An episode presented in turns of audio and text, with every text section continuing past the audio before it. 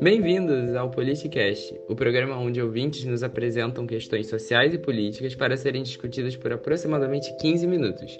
Eu sou seu host, Túlio Varanda, e as convidadas de hoje são Califa Munginga e Mariana Castelo. Podem se apresentar para nós? Olá, boa noite. Eu sou a Califa, tenho 20 anos e sou estudante universitária. Sou filha de imigrantes congoleses, nascida no Congo e criada aqui no Rio de Janeiro. Boa noite a todos. Sou Mariana, tenho 42 anos e sou coordenadora geral de Política Migratória, Departamento do Ministério da Justiça e Segurança Pública. É um prazer tê-las conosco. A discussão de hoje foi solicitada urgentemente pelos nossos ouvintes diante do recente assassinato brutal do trabalhador e imigrante congolês Moisés Kabagambi. Gostaríamos de saber o ponto de vista de vocês sobre o assunto e entender um pouco mais sobre o processo de imigração congolesa para o Brasil. Eu lamento profundamente o ocorrido. Foi um crime hediondo e espero que os culpados sejam levados à justiça o mais rápido possível. Acho até engraçado pedir um ponto de vista sobre o assunto, sabe? Foi algo tão desumano que não existem palavras para descrever o que aconteceu. Não adianta lamentar o ocorrido se imigrantes de países majoritariamente negros continuam a sofrer discriminação e até a serem mortos aqui no Brasil. Com certeza. Nossos ouvintes tiveram muitas dúvidas em relação à imigração congolesa para cá, e alguns até mesmo não sabiam que esse fluxo imigratório era tão intenso. Mariana, como explica mais um pouco isso para nós? E Califa, gostaríamos de saber mais sobre a experiência dos seus pais como imigrantes. A imigração congolesa para o Brasil é um fato relativamente recente. A maioria dos congoleses que vêm para cá são refugiados, fugindo de conflitos internos e perseguições políticas que ocorrem na República Democrática do Congo. Junto com os angolanos e com os guianenses, eles são a maior comunidade de refugiados africanos no Brasil. Além disso, são o segundo maior grupo a ter solicitação de refúgio recepcionada pelo governo do Brasil depois da Síria, com 953 pedidos reconhecidos entre 2007 e 2017. É bom destacar a especificidade do que faz alguém refugiado. Ao contrário de outros tipos de imigrantes, pessoas que vão para outros países em busca de refúgio o fazem por não terem condições de continuarem vivendo no seu país de origem. É exatamente como a Califa disse. São reconhecidos como refugiados no Brasil aqueles que se viram obrigados a emigrar devido a fundados temores de perseguição por motivos de raça, religião, nacionalidade, grupo social ou opiniões políticas. E qual é o caso de sua família, Califa, se não se importarem compartilhar? A minha família, assim como grande parte dos congoleses que se veem hoje refugiados, fugiu do Congo quando eu tinha por volta de 6 ou 7 anos, em 2008, devido a um conflito armado que toma conta do leste do país há mais de 20 anos. Nós tivemos que fugir devido aos ataques das milícias contra os civis, que incluem mutilação, assassinatos e violência sexual. É realmente complicada a situação lá. Mas por que vir para o Brasil? O que faz nosso país tão atraente para refugiados? Acredito que eu possa responder essa pergunta, Túlio. O Brasil é um dos países com a legislação considerada moderna no que se refere ao tema da migração. Os estados Rio de Janeiro e São Paulo se destacam no trabalho de acolhida aos refugiados e solicitantes de refúgio. O alto nível de desenvolvimento e as oportunidades de emprego atraem os migrantes a esses polos. No quesito dos refugiados, também tem-se que, ao declarar sua situação e solicitar o pedido de refúgio em qualquer estado do território brasileiro, o solicitante de refúgio pode deslocar-se tranquilamente para qualquer região do país. É, porém não é tudo um mar de rosas, não é mesmo? Infelizmente, você está correta. Imagino que tenha mais conhecimento sobre nossas falhas do que eu. Gostaria de compartilhar? Então, a esmagadora maioria dos imigrantes congoleses se veem compelidos a aceitar trabalhos extremamente precários, sabe? Geralmente aqueles recusados pelos brasileiros, como trabalhos bra braçais pesados e com baixas remunerações. E eles acabam tendo que se estabelecer também nas comunidades desses grandes centros urbanos. Aqui no Rio de Janeiro, por exemplo, eles se encontram concentrados na região de Braz de Pina, na Zona Norte, em maioria na favela Cinco Bocas, em Barros Filho, também na Zona Norte, e em Duque de Caxias, principalmente Jardim Gramacho, na Baixada Fluminense. O cenário de violência, portanto, apenas muda. Os congoleses acabam enfrentando uma rotina de tiroteios, assaltos e outros tipos de violência urbana. Pois é.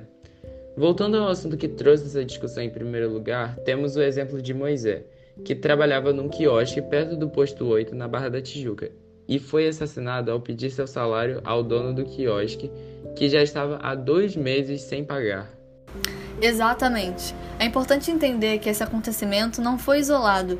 É, pelo fato do Congo ser um país majoritariamente negro, os congoleses sofrem muito racismo ao chegar no Brasil, o que se espera de um país que adotou o regime escravocrata por quase 400 anos. Né? É importante lembrar que, durante anos, o governo brasileiro adotou uma política de incentivo à imigração europeia, com o objetivo de branquear a população brasileira e, assim, sermos mais desenvolvidos. Enfim, Imigrantes vindos de países não brancos, portanto, são vistos como párias, um atraso ao desenvolvimento do país. Mas você e a sua família chegaram a experienciar essa discriminação? Então, no caso, eu sou uma eu sou uma exceção. Minha família por parte de mãe é descendente dos belgas, que foram para o Congo durante os tempos de colônia. Mesmo na família do meu pai, apesar dele ter uma pele mais escura, é, tem também genes de imigrantes europeus, então eu acabei por nascer branca. Sendo assim, não experienciei tal discriminação após chegar ao Brasil. Mas uma coisa que eu reparei foi a maneira como meu pai foi tratado, o que expôs o colorismo presente no Brasil devido ao processo de branqueamento da população, sabe? Enquanto eu e minha mãe, mais pálidas, tivemos uma vida social relativamente tranquila, meu pai foi vítima de insultos raciais e preconceitos. E tem algo que as políticas de auxílio aos refugiados do governo possam fazer para que se amenize esse problema?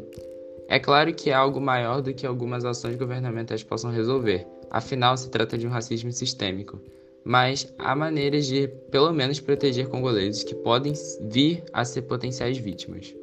É importante mencionar que a atual lei de imigração, sancionada em 2017, substitui o Estatuto do Estrangeiro, herdado do regime militar.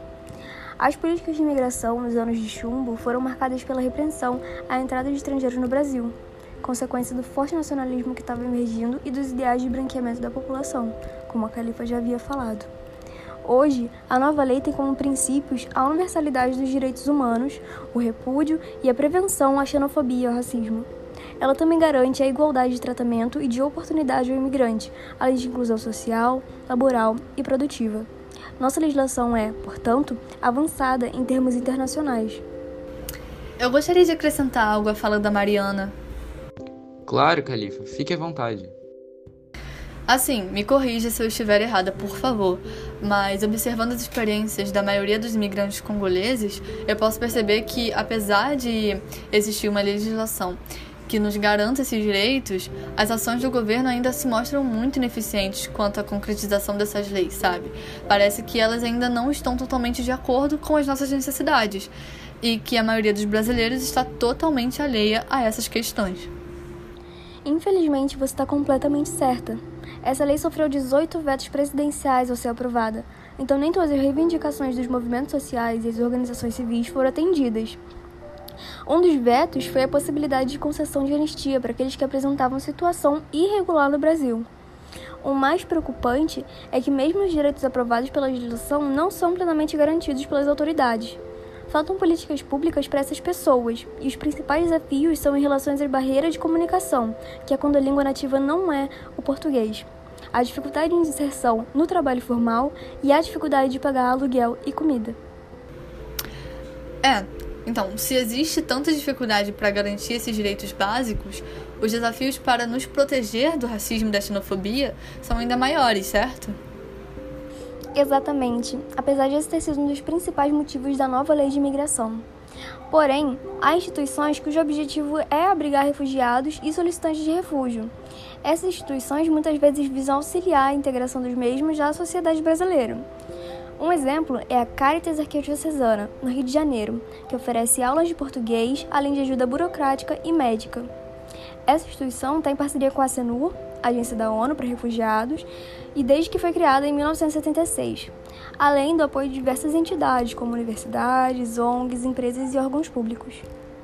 É um assunto realmente com bastante nuance, e infelizmente aproximadamente 15 minutos não são suficientes para discutir tal tópico mas acredito que nossos ouvintes, curiosos como são, vão pesquisar ainda mais a fundo após esse programa. Novamente, nossos pêsames para a família de Moisés Kabagambi. Esperamos que a justiça seja feita. Enfim, esse é todo o nosso tempo por hoje. Muito obrigado, Califa e Mariana, por aceitarem nosso convite e terem nos fornecido tanta informação. Obrigada a você, Túlio, por trazer esse tópico para o seu programa.